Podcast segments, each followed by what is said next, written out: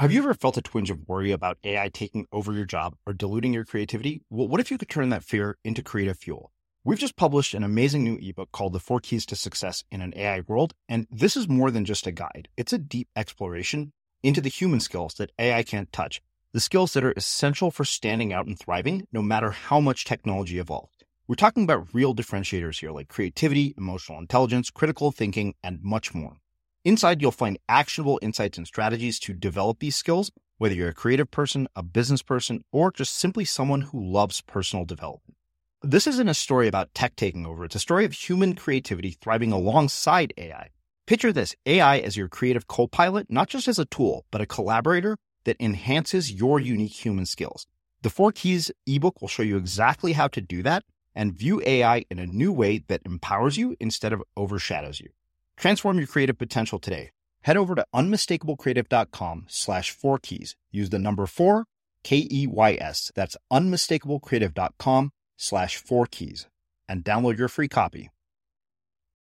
The inner voice is part of that verbal side of the thinking process. And oftentimes we are working through ideas using language and creating new connections and stories and integrating information we're using our inner voice to simulate possibilities for the future. So when I'm trying to like think creatively about how to put together a new creative presentation, I'm gaming it out and simulating it with my inner voice. When I'm trying to work through a problem that I need to work through in order to get to a creative solution, I'm often relying on my inner voice to create a narrative to help me make sense of what is happening. So your inner voice is involved in that creative process in, in a variety of different ways because your inner voice is involved in thinking, period. This is one of the reasons why it's so unfortunate when people get stuck in that ruminative mode, because then it, it precludes you from using your inner voice for those creative pursuits, because that resource that we possess is now being used for the dark side of worry and rumination.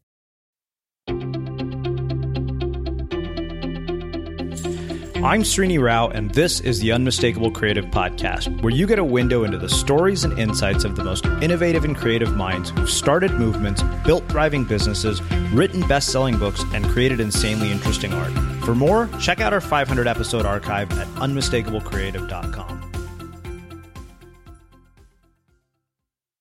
Ethan, welcome to the Unmistakable Creative. Thanks so much for taking the time to join us. Thanks for having me. I've been looking looking forward to the conversation all morning. Yeah, it is my pleasure to have you here. So you have a book out called Chatter, which I probably read, I think almost 15, 20 months ago. And as I was saying to you, what triggered my memory of it was seeing it on somebody else's bookshelf. And I knew that I wanted to talk to you because I think that this voice in our heads is something that all of us deal with. But uh, given the nature of your work and what you do, I wanted to start by asking you what social group were you a part of in high school and what impact did that end up having on the choices that you ended up making with your life and career? Hmm. Well, um, I was a member of a few different social groups in high school. Um, uh, so, uh, I, I, I hung out with, with athletes. I hung out with theater people and I ho- hung out with brainiacs. And, uh, in the Venn diagram of overlapping circles that if you put each of those groups in overlapping circles of a Venn diagram, there wasn't a huge amount of overlap. So, um, I was pretty flexible in, in, in interacting with people who had different kinds of interests. And, um, how did that impact my, my, what I, my choices later on in life? Was that the question? Yeah. Yeah.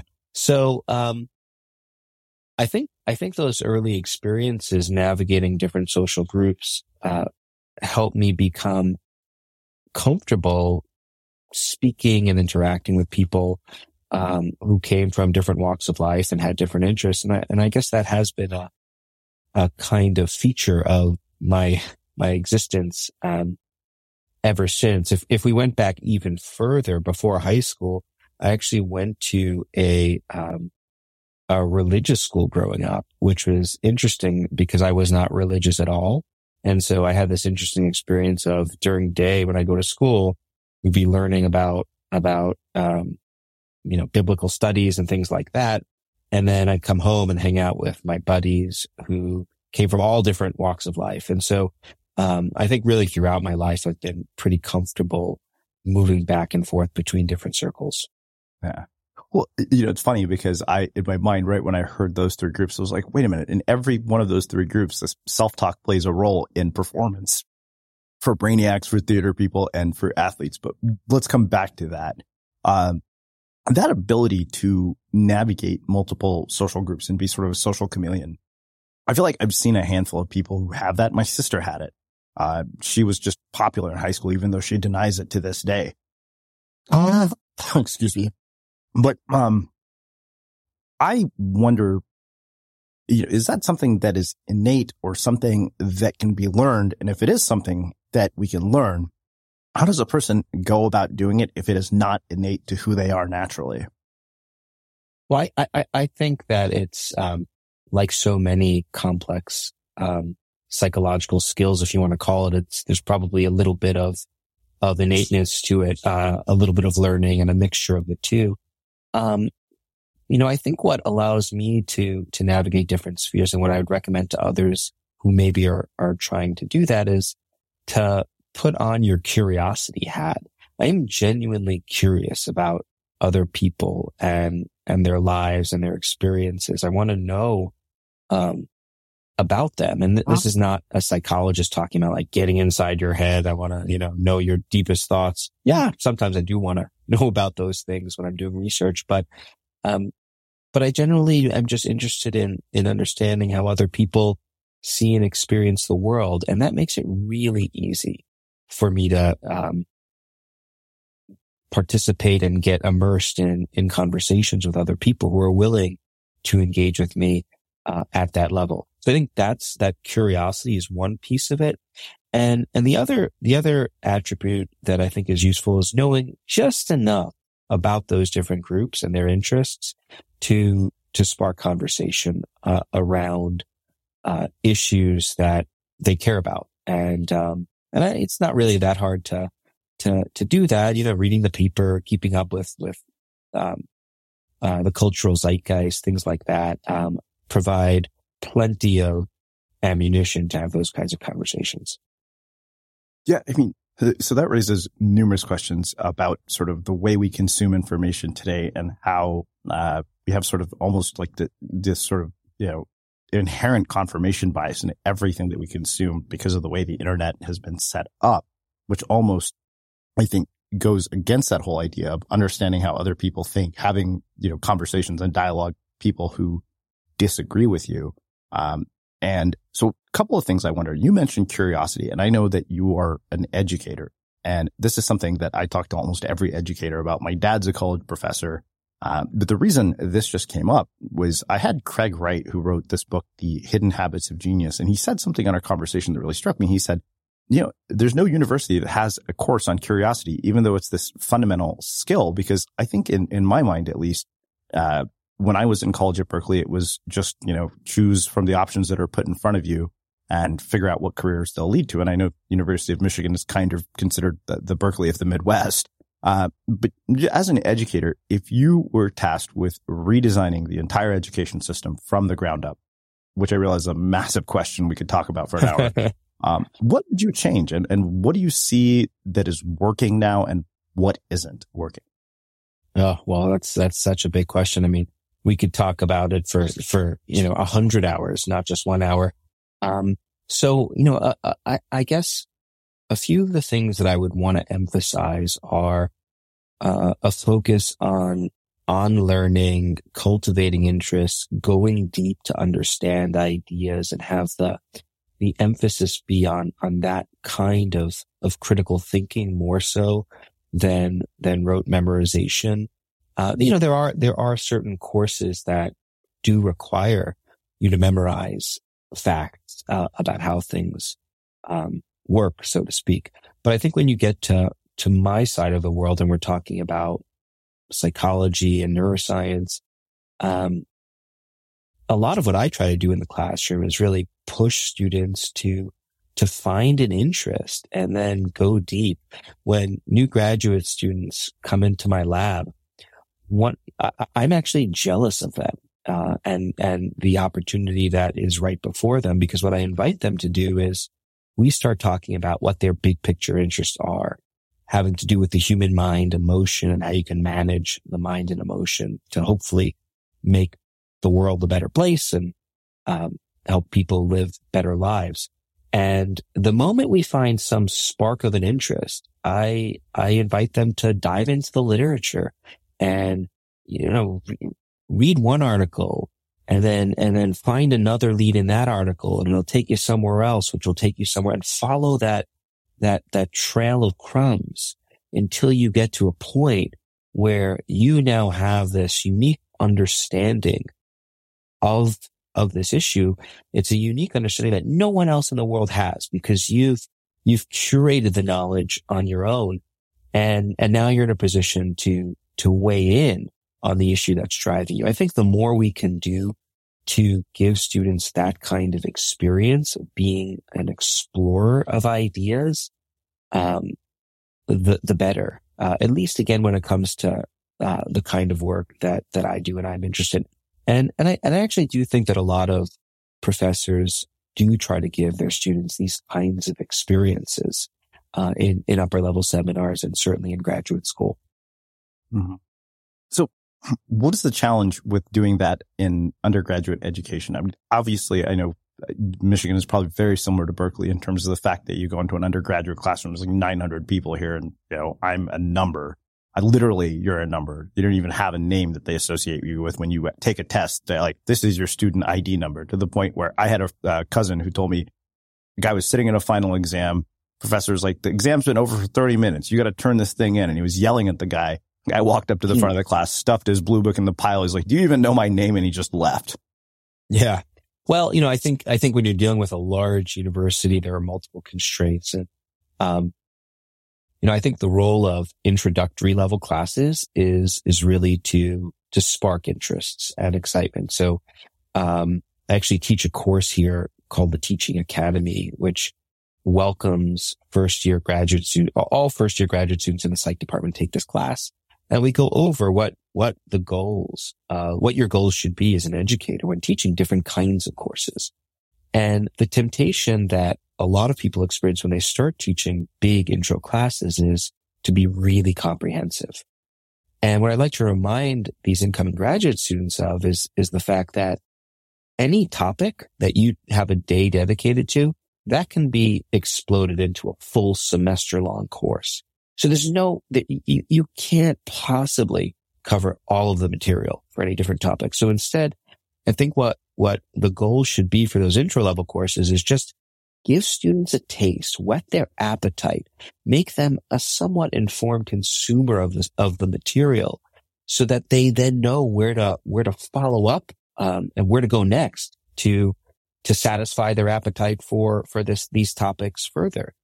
And then once you get them in an upper level class, I think, uh, universities can make it easier on professors to do the kinds of things I'm talking about by by keeping the classes smaller. I think it is unfortunate that we, we don't get to have, at least at the large universities, this is different at, at smaller schools, but oftentimes there are wait, most seminars are waitlisted and, and we've got 30 students at a minimum in those seminars. And, and the kind of conversation you can have with 30 students is just fundamentally different than the kind of conversation you have with 12 or 15 students. Uh-huh. And so I think just, just actually having, having smaller classes is, would be one huge, uh, boon to this learning, learning process. I also think doing more to get professors in the class, yeah. getting people who are actually producing the knowledge, giving students access to those individuals would be, would be important as well. This is not to say that, um, lecturers aren't phenomenal at what they do. They are. And I think there's a role for both of them in the classroom. Now, When you're ready to pop the question, the last thing you want to do is second guess the ring. At Bluenile.com, you can design a one of a kind ring with the ease and convenience of shopping online. Choose your diamond and setting. When you find the one, you'll get it delivered right to your door. Go to Bluenile.com and use promo code LISTEN to get $50 off your purchase of $500 or more. That's code LISTEN at Bluenile.com for $50 off your purchase. Bluenile.com code LISTEN. Hey, Dave. Yeah, Randy. Since we founded Bombas, we've always said our socks, underwear, and t-shirts are super soft. Any new ideas? Maybe sublimely soft. Or disgustingly cozy. Wait, what? I got it. Bombas. Absurdly comfortable essentials for yourself and for those facing homelessness. Because one purchased equals one donated. Wow, did we just write an ad? Yes. Bombas. Big comfort for everyone. Go to bombas.com slash ACAST and use code ACAST for 20% off your first purchase. A lot can happen in three years. Like a chatbot may be your new best friend. But what won't change? Needing health insurance. United Healthcare Tri Term Medical Plans, underwritten by Golden Rule Insurance Company, offer flexible, budget friendly coverage that lasts nearly three years in some states. Learn more at uh1.com. Millions of people have lost weight with personalized plans from Noom, like Evan, who can't stand salads and still lost 50 pounds. Salads, generally, for most people, are the easy button, right? For me, that wasn't an option. I never really was a salad guy. That's just not who I am. But Noom worked for me. Get your personalized plan today at Noom.com. Real Noom user compensated to provide their story.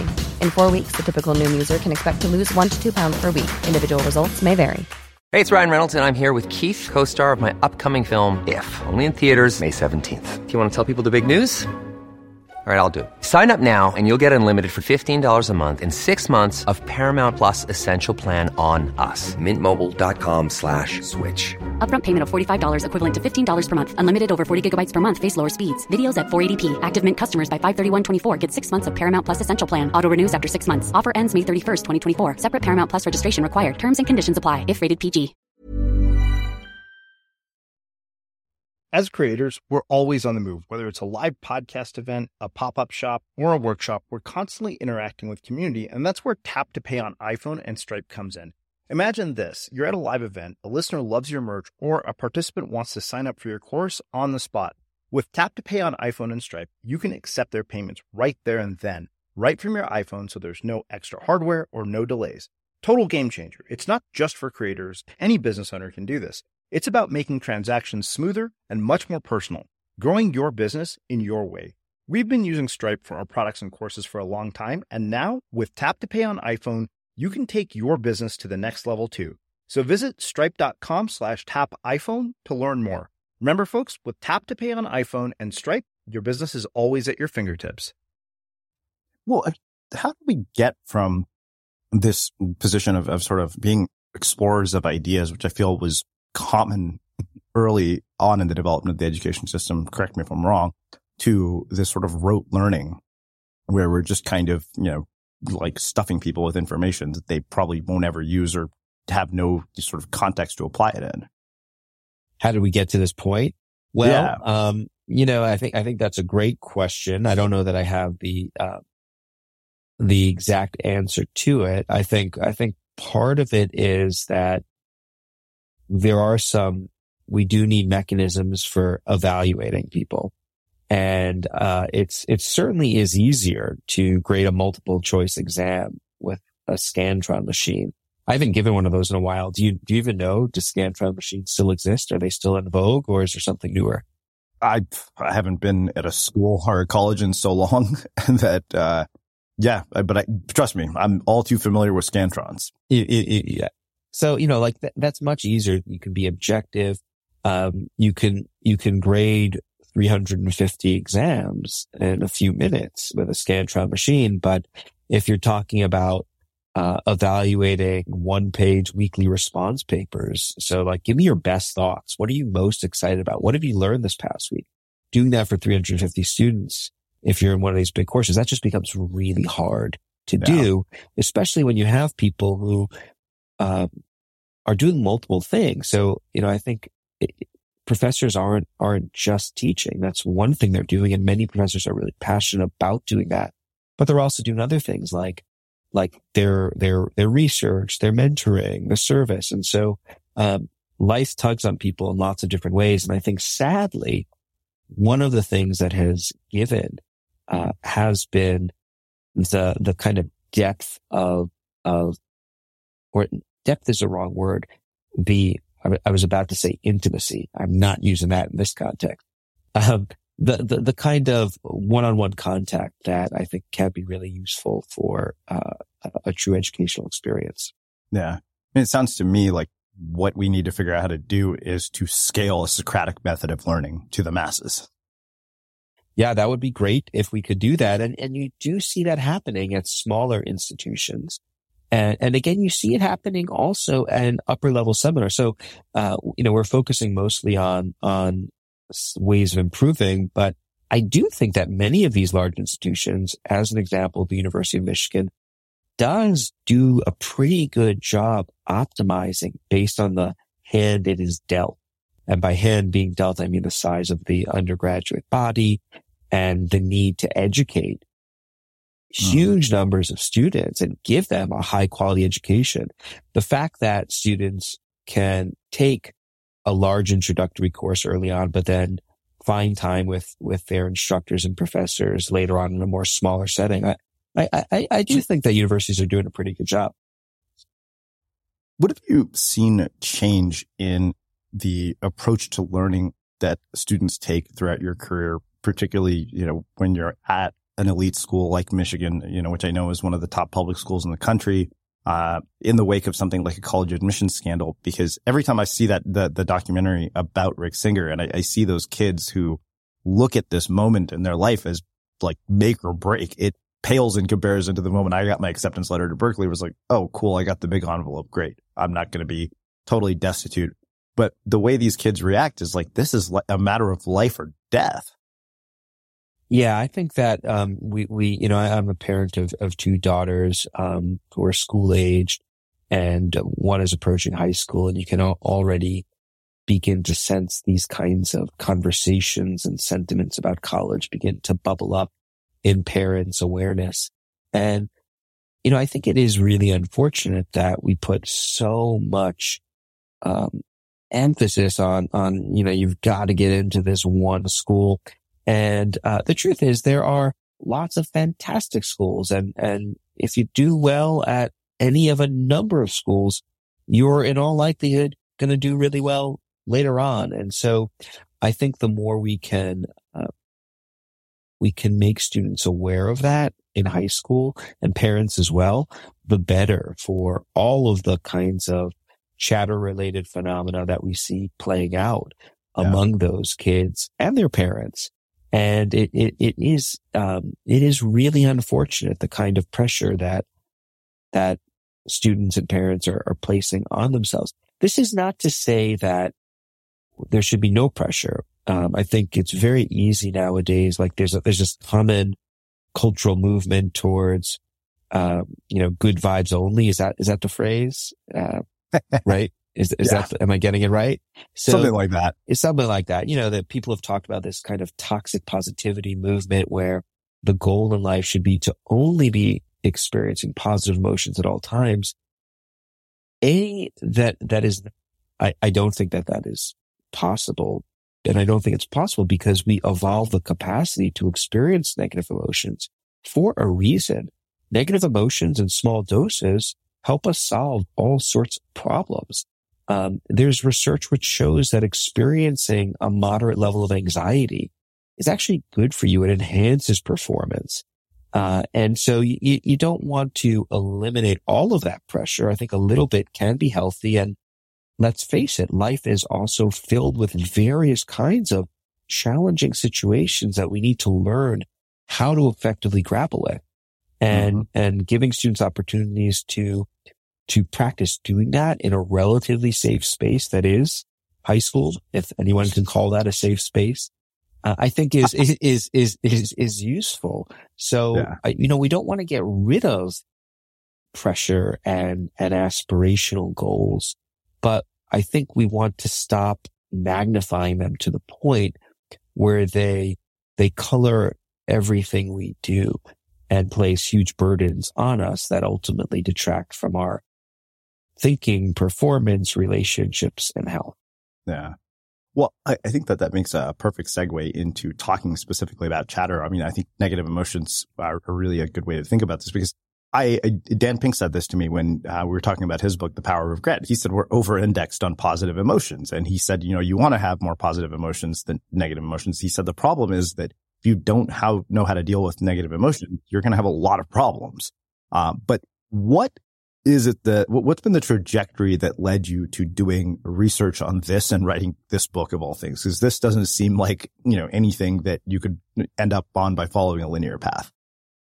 Well, um, you know, my, my, trajectory to studying chatter, which you could think of as your, um, introspection run amok, right? So you, you, you've got this amazing tool, which is the mind and you could turn your attention inward to try to work through problems. And our ability to do that is, um, undoubtedly one of the reasons why as a, as a species we've been super successful, figured out how to do things like build spaceships and uh, invent vaccines and solve all sorts of problems, right?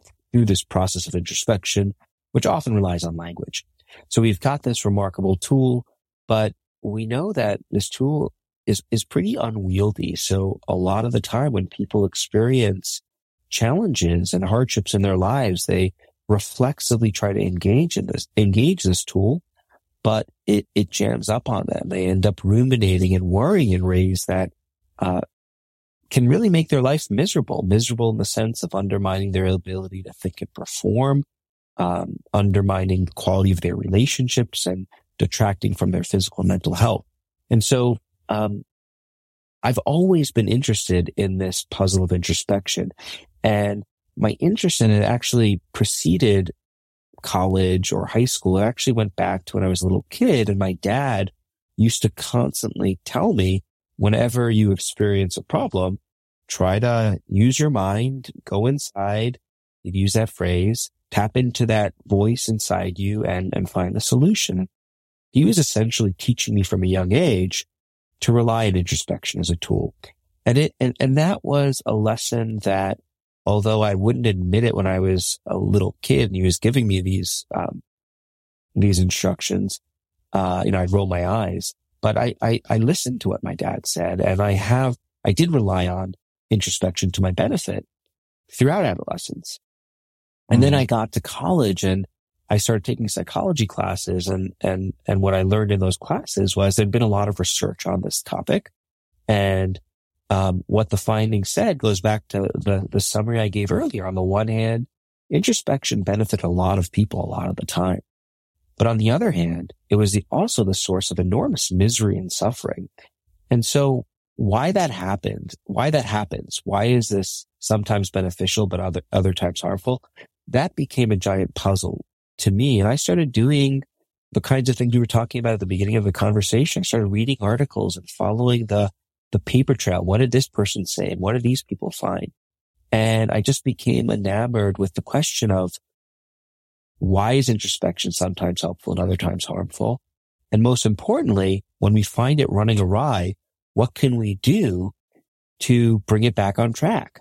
Not to get mm. rid of introspection. We don't want to get rid of our inner voice, but how can we really master it? So I ultimately went to graduate school to figure out how to use the tools of psychology and neuroscience to, to weigh in on those questions. Um, that's what I started doing my research on early on. And I continue to do it ever since. Fast forward about 15 years after I started graduate school, I'm teaching a class of graduating seniors at the University of Michigan about these topics. And um, it was a class called the Science of Self-Control.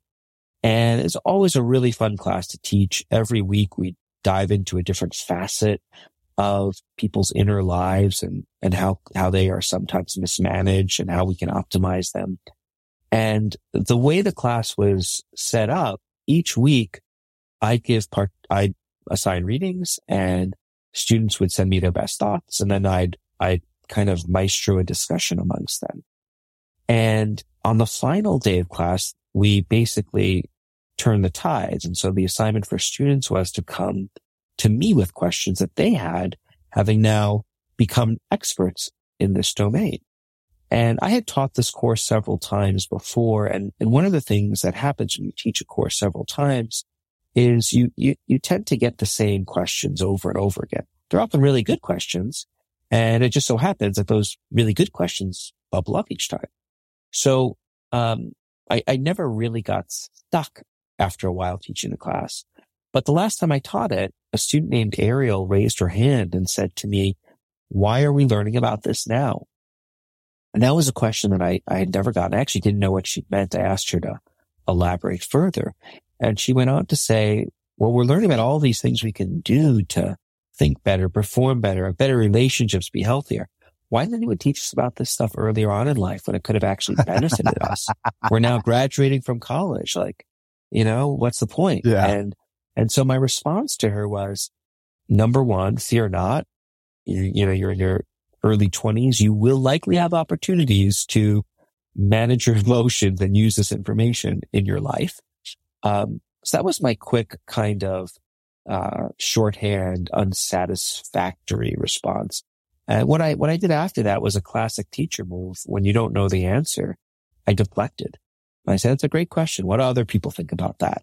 And I deflected because I didn't have a great answer to her question.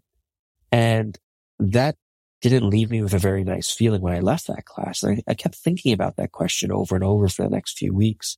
And it ultimately led me to do several things, one of which was to begin doing research on what the implications of teaching younger kids about the tools of introspection and how to harness it are like would teaching students about this actually benefit them? And it also led me to start working on on on the book that um that you read Yeah. 15 or so months ago. Um and that was another way to try to share what we've learned about this topic with folks out there in the world. And you know the genuine hope was that sharing this knowledge would um actually provide people with useful tools that they can implement to to live better lives Yeah. Well, it's funny because right, I laughed when she, she said, why are we learning this now? Cause that was kind of my thought exactly. That is often my thought exactly when I have conversations like this. Like, damn it. If I knew this when I was in college, God, I would have saved myself so many heartaches. Um, but I want to, you know, start with a quote from the book and this is kind of out of order, but I thought this would be a, an interesting place to start. Uh, you say our verbal stream plays an indispensable role in the creation of ourselves. The brain constructs meaningful narratives through autobiographical reasonings. In other words, we use our minds to write the story of our lives with us as the main character. And it got me thinking about the external messages that we internalize that become our internal voice. So, you know, eh, it made me wonder, you know, what role do parents play in shaping that inner voice? Um, you know, I mean, every parent, I think in the heat of the moment will say something that, you know, is hurtful to a child. Like there are things my mother said. I'm not going to repeat them here because I thought at the time they were so awful. And yet I, part, part of me wonders, so like, what has been the long-term impact of that on this internal voice that is going on in my head? well, um, parents do play a profound role in shaping our inner, our inner voices. Um, let me say that again. Um, uh, parents do play a profound role in shaping our inner voices because we often hear the things that our parents say to us. We repeat those messages in our heads and they can become internalized as part of our, of our, um, uh, internal narrative.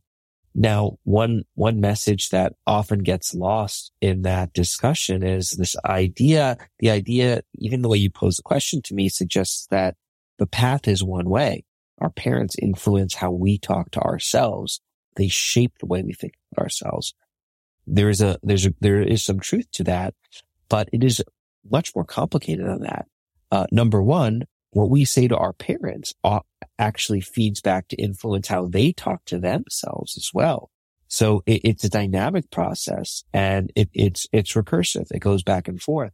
Secondly, we also know that our, our peers and our, the culture around us also play a role in shaping how we talk to ourselves. Early on in life, we're more heavily influenced by the conversations we have with our parents. But as we age, the role that our friends and, and teachers play in influence in the way we think about ourselves begin to play a more prominent role. Now, the, the last point that I'd love to emphasize is that it's easy to think about all of this happening in a very passive sense, right? Like I, I say these things to my daughter and she, they then get embedded in her psyche and continue to haunt her throughout time. But human beings are agentic. Um, we don't just mindlessly, passively hear these messages and then receive them as truth. We also have the ability to engage with the things we hear, the information we hear. We can dispute those ideas we can elaborate on them in infinite ways. And, and, and, and I think it's really important for, for people to understand that, that, um, these narratives we ultimately construct, we have a powerful role in steering those narratives. Um, sometimes we do it more actively than, than at other times, but there is an important sense of agency that exists in that self-authoring equation. Mm. Ready to pop the question? The jewelers at BlueNile.com have got sparkle down to a science with beautiful lab-grown diamonds worthy of your most brilliant moments. Their lab-grown diamonds are independently graded and guaranteed identical to natural diamonds, and they're ready to ship to your door. Go to BlueNile.com and use promo code LISTEN to get $50 off your purchase of $500 or more. That's code LISTEN at BlueNile.com for $50 off. BlueNile.com code LISTEN. One size fits all seems like a good idea for clothes until you try them on. Same goes for healthcare. That's why United Healthcare offers flexible, budget friendly coverage for medical, vision, dental, and more. Learn more at uh1.com. I'm Sandra, and I'm just the professional your small business was looking for. But you didn't hire me because you didn't use LinkedIn jobs. LinkedIn has professionals you can't find anywhere else, including those who aren't actively looking for a new job but might be open to the perfect role, like me. In a given month, over 70% of LinkedIn users don't visit other leading job sites. So if you're not looking on LinkedIn, you'll miss out on great candidates like Sandra. Start hiring professionals like a professional. Post your free job on linkedin.com/people today. Quality sleep is essential. That's why the Sleep Number Smart Bed is designed for your ever-evolving sleep needs. Need a bed that's firmer or softer on either side? Helps you sleep at a comfortable temperature? Sleep Number Smart Beds let you individualize your comfort so you sleep better together. JD Power ranks Sleep Number number 1 in customer satisfaction with mattresses purchased in-store. And now, save 50% on the Sleep Number limited edition Smart Bed for a limited time. For JD Power 2023 award information, visit jdpower.com/awards. Only at a Sleep Number store or sleepnumber.com. Many of us have those stubborn pounds that seem impossible to lose, no matter how good we eat or how hard we work out. My solution is PlushCare. PlushCare is a leading telehealth provider with doctors who are there for you day and night to partner with you in your weight loss journey. They can prescribe FDA-approved weight loss medications like Wegovy and Zepbound for those who qualify. Plus, they accept most insurance plans. To get started, visit plushcare.com slash weight loss. That's plushcare.com slash weight loss. As creators, we're always on the move. Whether it's a live podcast event, a pop-up shop, or a workshop, we're constantly interacting with community, and that's where Tap to Pay on iPhone and Stripe comes in. Imagine this. You're at a live event, a listener loves your merch, or a participant wants to sign up for your course on the spot. With Tap to Pay on iPhone and Stripe, you can accept their payments right there and then right from your iPhone so there's no extra hardware or no delays. Total game changer. It's not just for creators. Any business owner can do this. It's about making transactions smoother and much more personal, growing your business in your way. We've been using Stripe for our products and courses for a long time, and now with Tap to Pay on iPhone, you can take your business to the next level too. So visit stripe.com slash tap iPhone to learn more. Remember, folks, with Tap to Pay on iPhone and Stripe, your business is always at your fingertips. I'm so glad you brought up uh, adolescence because I think that in particular is a really challenging time when it comes to this internal narrative. I mean, in my mind, you know, for example, I was a Indian kid in a predominantly white town in Texas, and I remember I didn't invite my parents to open house, and my dad's like, "Why?" I was like, "Because your accents are embarrassing," uh, which is silly now, but you know, when you are in this sort of uh, position of like just profound insecurity as an adolescent or as a teenager, you know, as I joke, like if there's any phase of life I would happily never go back to, it's being a teenager because you just, you know, you're a giant asshole and your parents are the most awful people in the world suddenly. What is going on there in terms of our internal narrative? Like what is happening?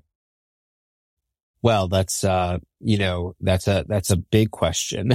and, um, I would say that number one, again, there's variability, right? Like, so, um, I know some people who think back to high school as the glory days of their, of their life and they would like nothing else than to go back to that moment in time. And instead they would like to get rid of you know, the, the time period of being a parent to little kids, which they associate with being absolutely miserable, sleep deprived and so forth. So, uh, I think number one, we've gotta, gotta realize that there's, there's huge variability in terms of, um, how people navigate through these different life stages. Having said that, sure, adolescence is tough. We are still number one. Our brains are still developing, growing, including, um, infrastructure that we use to regulate our emotions. Uh, number two, we haven't actually had the experience, the trial and error process of learning how to manage our emotions effectively. Um, you know, I often, um, so I do a lot of work on, on self-control and emotion regulation, which you can think about as the scientific study of the, of the tools we possess for managing our emotions, for amplifying or diminishing them. And what I've learned both in formal study, but also talking to folks uh, all over the place is that a lot of us stumble on tools to manage our emotions throughout our lives. Sometimes our parents teach us things that are helpful or not. Sometimes we just kind of figure out things that work for us through a trial and error process. Um, we're just, I would argue, beginning to do that in the early portion of our life. As we age, we get a lot more experience, a lot more trials under our belt to, to figure out what works for us and what doesn't. You've probably heard the phrase with, with age comes wisdom. Um, we also know that with age comes a higher level of of emotional stability and happiness. There's this wonderful finding that, that um, shows time and again as people age and get older, uh, as long as their physical health remains intact, older people are actually happier than younger people, which it, it, I, I found that to be very surprising when I first came across that, that research. And one of the reasons why researchers think that is, is because as you get older, you become more skilled at, at learning how to navigate life's dilemmas. I know now that when I'm challenged with something that feels really awful in the moment, I know that it'll get better in a couple of, of days or weeks time. I know that because I've been through it before. I have those kinds of battle wounds and I've learned from them. And so if we go back to adolescence, we're just at the very beginning stage of that, of that learning process. We're getting bombarded with all sorts of emotionally provoking issues. We don't necessarily have uh, the hardware that we possess for managing our emotions isn't necessarily fully developed. We're being infused with hormones that can play a role in pushing our emotions around in all sorts of unpredictable ways. And as a result, uh, we're, we're a lot less predictable, I would argue, than we are later on in life. Um, now that, that paints a pretty negative portrait, but you know, I, I know plenty of adolescents who, who are quite happy and adjusted too. So, um, so, so there are ways of navigating it, but I think also just, just recognizing why adolescence can be so turbulent, that in and of itself, I think is really important.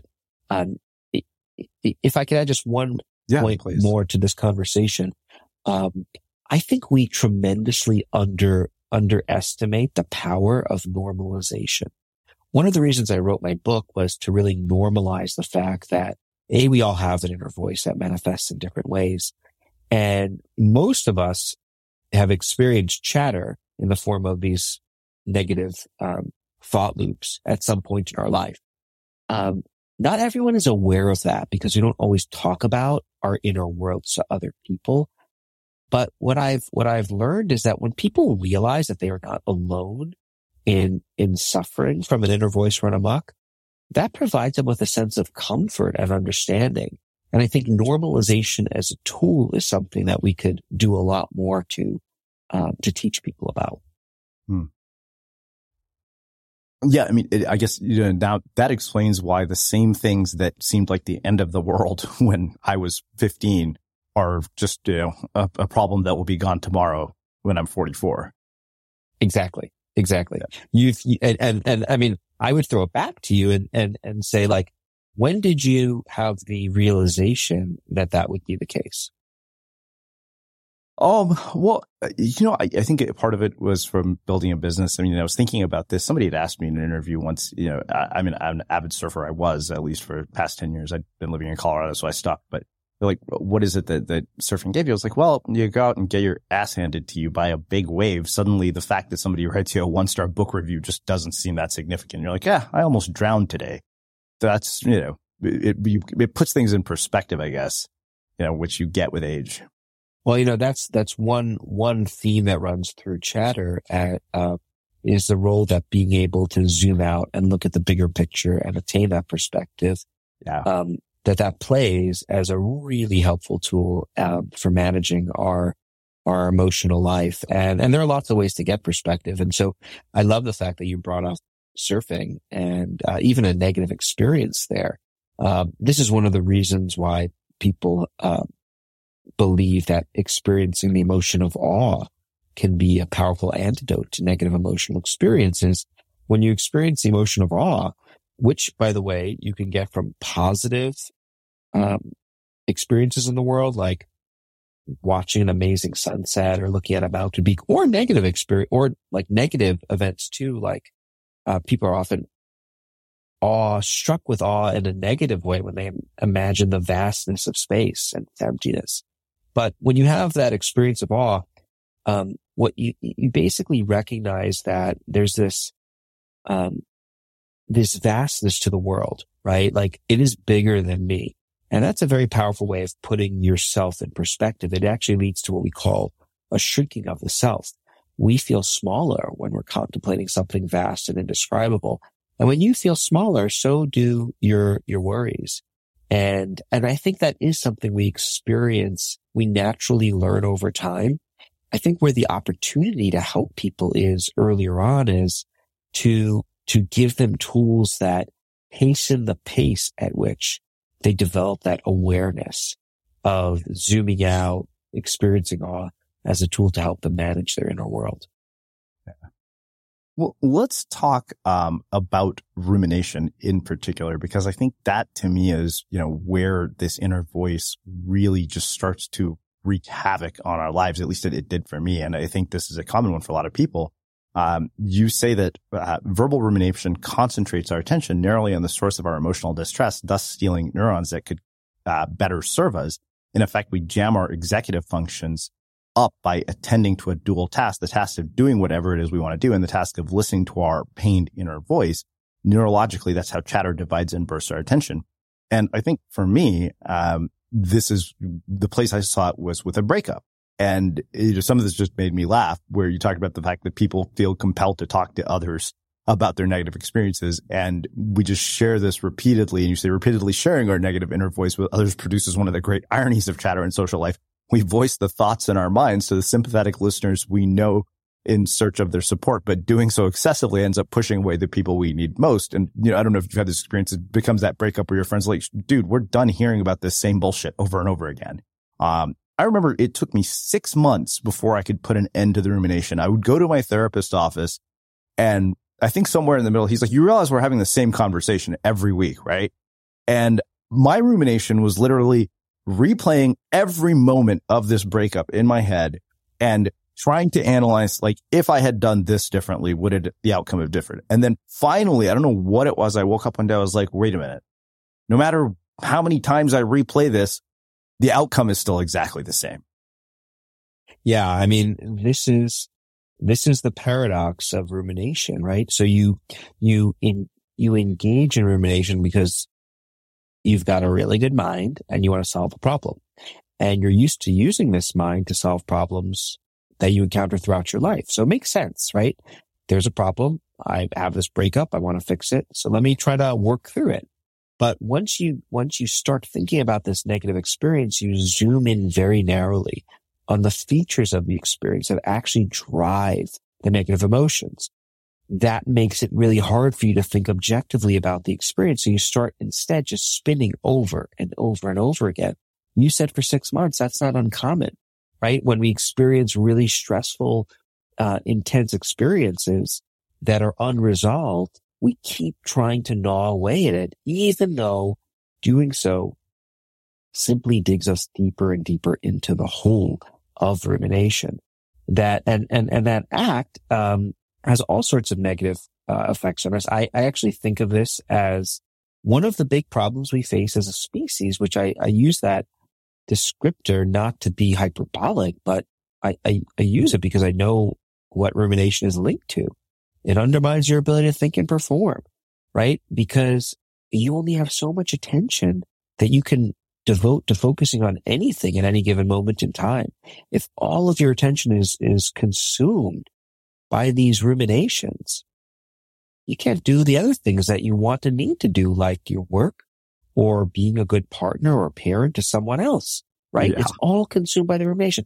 Then let's go to relationships. You're already not listening to the other people talking to you because you're so focused on your own problems. But then we know that when people experience strong negative emotions, they're highly motivated to share them with other people. They, they want to share it not just because they want to bring other people down. They want to share it because they want to get support. They want emotional support. But They also want cognitive support. They want help. The problem is you're, you're, you're like just spinning in your head. So you start talking to someone and, and initially they're very friendly and receptive. One would hope if they're a good friend or partner, the problem is still spinning in your mind. So you keep talking over and over and over. And that's how you get to the situation of your therapist telling you, Hey, we're talking about the same thing over and over again. Are you not listening? And that's how you can create friction in relationships that ultimately lead those relationships to degrade. So we've knocked out your ability to think and perform. We've now knocked out your relationships. Let's take a, a small 60 second detour to talk about your health, right? You're, you're thinking about these problems over and over. Subjectively, that makes you feel bad because you're basking in the misery of the situation. But what is also happening behind the scenes is you're, you're, you're mobilizing your body to deal with potential problems. And, and so your, your physiological infrastructure, if you will, is, is working on overdrive. And that's exerting a wear and tear on your body that we know can be physically damaging. That's how stress kills people, right? It's, it's not that you experiencing stress per se is bad. Your ability to experience a stress reaction is useful. It's when your stress response gets activated and remains chronically activated over time. That's how you get stress predicting things like heart attacks and certain forms of cancer and all sorts of other gobbledygooks, which is not a technical term, but you know what I mean. Yeah. And, and that is the, I mean, that's the, that's, that's what is at stake here. That is why I think understanding what our inner voice is, how it can conspire against us, and most importantly, familiarizing ourselves with things we can do to manage it is a hugely important task that um, we all face. Yeah. Well, I think that the natural follow up question for me was going to be then how the hell do you make it stop? Because I remember thinking to myself, Hey, I'm post the unmistakable creative. I've talking to people like you for 10 years. I should be able to get through this like a champ. I have all these tools. And in the face of, you know, dealing with this problem myself, I remember mentor Greg said to me, he's like, when it's happening to you, it's the worst problem in the world because it's happening to you. I felt so paralyzed despite knowing all the things that I do from having conversations that I've had with people like you. Well, I think, you know, then what I would want to do is, is, is sit down and, and figure out what are the tools that you are using to try to manage this. Are they the right tools? And are you actually using those tools in those instances? Um, there are many situations in which people know the tools that are out there, but they're not applying them. That's one way I think this breaks down. Another place this breaks down is um, sometimes we, we we use the wrong tools for us. So, you know, in my book, I I cover about twenty seven different tools. Um, they're all listed in the back. Um, you know, as you know, you've read the book. It's not a how-to book. It's a book about the mind and how it works, but I, I, I distill all the tools in one place in the back for easy kind of review in case people want a refresher. What I would love to have been able to do at the end of the book is, is basically tell people these are the six things you should do to manage your chatter effectively for the rest of your life. And if you do these six things, you will be much happier until you die. Uh, this is a question I often get asked by media. What are the two things you can do to manage your chatter? my response to that as a scientist and as a, a human being is I can't give you those six things. What science has done a good job at doing is identifying the different tools that are out there, profiling how they work with precision. What we have not yet figured out is what combinations of tools, how to prescribe them in the sense that like these are the three things that you should do to deal with this kind of problem. And these are the seven things you should do to deal with this other kind of problem. I, I genuinely believe we will get to that point in our scientific knowledge, but we are not there yet. And so the advice I give to people who are motivated to manage their chatter, which is anyone who's ever experienced it, which is most people, um, familiarize yourself with the tools. They're not, there's a lot of complexity that went into their identification, but at the end of the day, a lot of the things are pretty straightforward and start, start doing some self experimentation, right? Try a few, try a tool out. If it works, keep doing it. Layer on another tool. See if you get an additional bang for your buck from that. And in so doing, the hope is that you can identify the, the cocktails of tools that work best for you. I have personally done this myself and I can tell you that I have become much, much better at managing chatter as a result of these tools. I now, I now have like three or four things I do without fail when I detect chatter brewing. I've, I've done something called, I've developed an implementation intention. This is what we call an if then plan. I've rehearsed ahead of time. If I find myself going down the rabbit hole of rumination, then I'm going to use distant self-talk, and use my name to coach myself through the problem like I give advice to someone else. I'm going to use temporal distancing. I'm going to imagine how this is going to uh, feel a year from now. And I'm going to think about how I've dealt with similar experiences in the past. I'm going to go for a walk in a green space to recharge my attention, give me an opportunity to experience awe, which will broaden my perspective. And if those three things don't work, I'm going to call up someone from my chatter board of advisors, people who are particularly adept at not just being emotionally supportive to me, but being supportive and helping me work through the problems. So I've got these different plans that I activate without even thinking when I find the chatter brewing. And I do find them helping. So my advice to you would be to start developing those kinds of implementation intentions and, and, uh, you know, report back. Let's have a part two in which you tell me how they've worked and, and if they haven't, we can go further, but hopefully they will. Yeah. There's one other part of this I want to talk about, which actually makes a, a perfect segue from that, because I remember uh, I had uh, Amy Chan, who had wrote a book on the science of heartbreak here, and I was talking to her about what happens when we stalk our exes on social media. And she said that's basically like emotional cutting. You're basically in a relationship with somebody who's no longer in a relationship with you.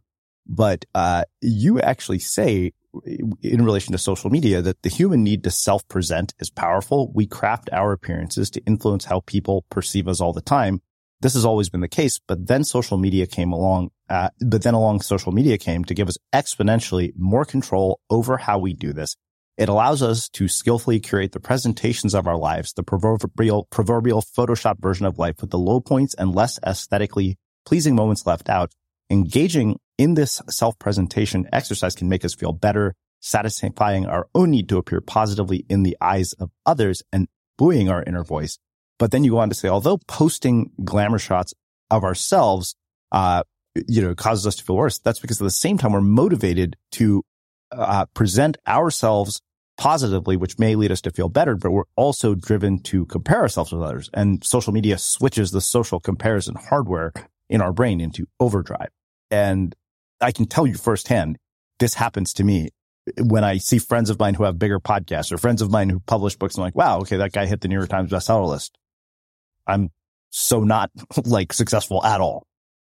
Come on, when when you when you see that, there's an expletive usually in the inner monologue too. No, yeah, of course. yeah, it's like, well, what the fuck is this guy doing that I'm not? That you know? so be, you know, I, I mean, I in those instances, and these are all Joe, friends of mine. Keep in mind, I, of course, I go Joe Pesci when that happens. I mean, um, so um, completely. Well, so you know, this is. I mean, we can have a whole other conversation on social media. I've been researching social media since the late 2000s. And what's what's so interesting about it is you could think about social media as this, this new ecosystem that was created that we embraced. And we just jumped into it without really understanding how it was going to impact us and how it, we would engage with it. And social comparisons are one piece of that puzzle. Um, we are constantly comparing ourselves with other people. That is, um, we are a social species. It's how we derive all sorts of really useful information. Uh, you know, we often talk about, um, uh, social, um, comparisons as a bad thing, but they can be really good for us too, right? So, um, they can make us feel better. They could, they could be a source of resilience when we imagine how we're faring compared to others who may be less fortunate. So that's a way of mo- modulating our mood. Um, they can provide us with important pieces of information that tell us how we could possibly do better. So the person who is excelling and, and doing better than us, how can I learn from them? So the social comparisons aren't toxic per se. The problem with social media is that, um, they give us this opportunity to portray ourselves in these incredibly glamorous ways. And then that's really the only thing that we are exposed to when we go on some people's sites. So it's like we are just put into the vortex of everyone is doing better than me. And that can lead to a sense of inferiority, envy, and, and the negative emotions that, that follow. Um, the, the flip side is there is some research that, that shows that viewing your own social media profile can actually be a source of resilience because the flip side is true there, right? Like you've, you've curated your own highlight reel. So now when you look at that, oh yeah, life isn't too bad. You know, I may not have hit that list, but look at all these other accomplishments I have. So, um, you know, social media, I think it's right now, uh, it's interesting. If you look at social media over time, at one point we thought it was great. It was going to connect the world. Then it became toxic. Then it became great again. And now it's, I think, in, in the negative zone. Um, social media is a new environment and, and it's, it, environments aren't good or bad. It depends on how you engage with it.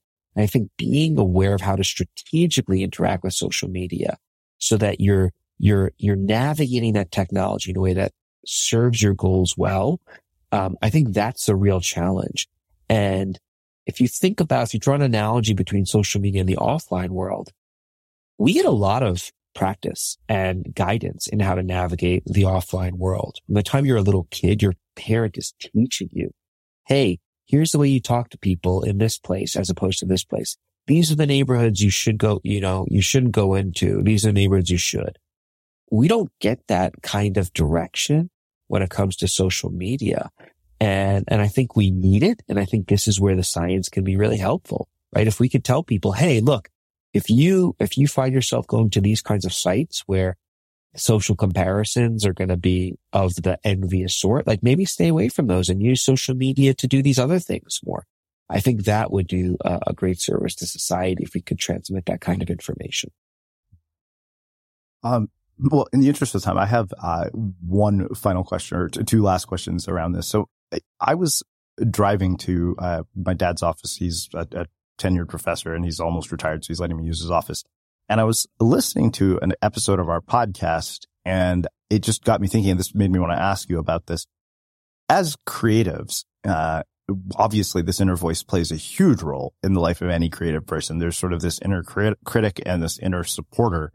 And it got me wondering sort of when I'm listening, for example, to somebody like you on a podcast like this, or when I'm reading a book, what is happening in the inner voice in terms of facilitating my creative self expression? Because it, I realize 98% of everything I create comes from probably two to three sources. Uh, much to my mother's dismay, often conversations with her that have pissed me off. Um, conversations that I have with people on this podcast and books that I've read. And so I was wondering what is happening in the inner voice when it comes to what, creative creativity? Like how well, are we translating what we're consuming using our inner voice into creative self-expression, I guess is the question. Well, so, you know, the inner voice often gets a bad rap because when it turns into chatter, it can be so harmful. What I like to remind people of, and I'm thankful to you for asking this question, is that the inner voice is a an amazing tool of the mind. And it can be heavily involved when it comes to creating and be cre- being creative. So you can divide thinking uh, in a very coarse way into uh, a kind of verbal versus visual processes. And the inner voice is part of that verbal side of, of the thinking process. And oftentimes we are working through ideas using language and creating new connections and stories and integrating information. Um, we're using our inner voice to simulate possibilities for the future. So when I'm trying to like think creatively about how to respond to how to put together a new creative presentation, I'm, I'm, I'm gaming it out and simulating it with my inner voice. When I'm trying to work through a problem that I need to work through in order to get to a creative solution, I'm often relying on my inner voice to create a narrative to help me make sense of what is happening. Um, so your inner voice is involved in that creative process in, in a variety of different ways because your inner voice is involved in, in thinking, um, uh, and, and period.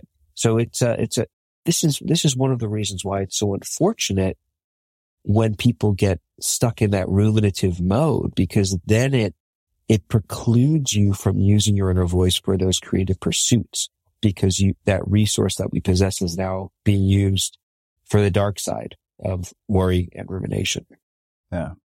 Well, you know, it's funny you say that because I think that I've run across this a variation of these exact words in virtually every famous writer's uh, works about writing, whether it's Anne Lamott, whether it's Steven Pressfield, uh, whether it's Dani Shapiro all who basically say like no writer sits down at a blank page and says, yeah, I'm awesome. I'm going to kill this today. They almost all start off with this just, you know, profound sense of insecurity. In fact, my, my favorite quote from uh, Dani Shapiro's book, still writing about this, is that masters of the form quake before the page.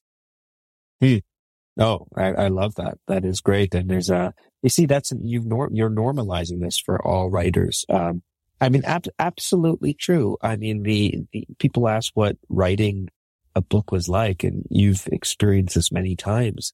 Um, it's filled with highs and lows, and you know, oh my God, are are are, are the words the worst? Are, are, you know, is it all crap? Is it great? And um, it's it's a, it's a huge roller coaster. So yeah. having the tools can certainly help. Yeah, no doubt. Well, this has been really, really fascinating. Um, I have one final question for you, which is how we finish all of our interviews with the unmistakable creative. What do you think it is that makes somebody or something unmistakable?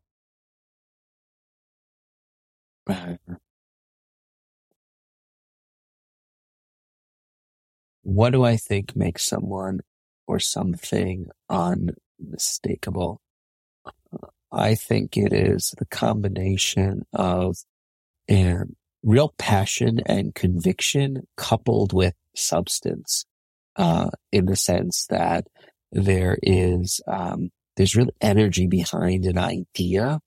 Um, but the, I, but there also has to be an actual idea or content there um, to be energized about. Uh, you know, and you you could have situations where you just have a person who's full of energy, but there's nothing beyond that energy. And the flip side is you can have an idea that's really beautiful, but um, but no one to drive it. I think when you put those two things together, you get something that is unmistakable. Beautiful. Uh, well, I can't thank you enough for taking the time to join us and share your story, your wisdom, and your insights with our listeners. Uh, where can people find out more about you, uh, your book, um, your research, and everything else you're up to? Um, well, thanks for having me on for uh, for truly fun and uh, stimulating conversation. folks can get more information about me, my research, my book at www.ethankross with a K careoss.com. Um, lots of information there. They could sign up for newsletter, uh, and, uh, get some other goodies. Awesome. And for everybody listening, we will wrap the show with that. Ever catch yourself eating the same flavorless dinner three days in a row? Dreaming of something better? Well, HelloFresh is your guilt-free dream come true, baby. It's me, Keke Palmer. Let's wake up those taste buds with hot, juicy pecan crusted chicken or garlic butter shrimp scampi. Mm. Hello Fresh. Stop dreaming of all the delicious possibilities and dig in at HelloFresh.com. Let's get this dinner party started. Mom deserves the best, and there's no better place to shop for Mother's Day than Whole Foods Market. They're your destination for unbeatable savings, from premium gifts to show-stopping flowers and irresistible desserts. Start by saving 33% with Prime on all body care and candles. Then get a 15-stem bunch of tulips for just $9.99 each with Prime. Round out Mom's menu with festive rosé, irresistible berry chantilly cake, and more special treats. Come celebrate Mother's Day at Whole Foods Market. Planning for your next trip? Elevate your travel style with Quince. Quince has all the jet setting essentials you'll want for your next getaway, like European linen, premium luggage options, buttery soft Italian leather bags, and so much more. And is all priced at 50 to 80% less than similar brands. Plus, Quince only works with factories that use safe and ethical manufacturing practices. Pack your bags with high-quality essentials you'll be wearing for vacations to come with Quince. Go to quince.com/pack for free shipping and 365-day returns. Save big money on everything for your next project at Menards. Spring is here, making it the perfect time for outdoor projects. Suncast storage sheds are an excellent solution for protecting outdoor lawn and gardening tools. They're easy to assemble, and the all-weather construction provides water resistance and UV protection. Save big on Suncast storage sheds. View our selection of Suncast products today in store and on Menards.com. Save big Have you ever felt a twinge of worry about AI taking over your job or diluting your creativity? Well, what if you could turn that fear into creative fuel?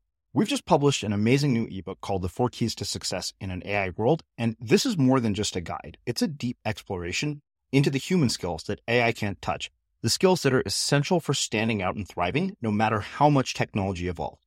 We're talking about real differentiators here like creativity, emotional intelligence, critical thinking, and much more. Inside, you'll find actionable insights and strategies to develop these skills, whether you're a creative person, a business person, or just simply someone who loves personal development.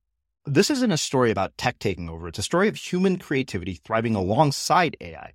Picture this AI as your creative co pilot, not just as a tool, but a collaborator that enhances your unique human skills. The Four Keys ebook will show you exactly how to do that and view AI in a new way that empowers you instead of overshadows you. Transform your creative potential today. Head over to unmistakablecreative.com slash four keys. Use the number four, K E Y S. That's unmistakablecreative.com slash four keys and download your free copy.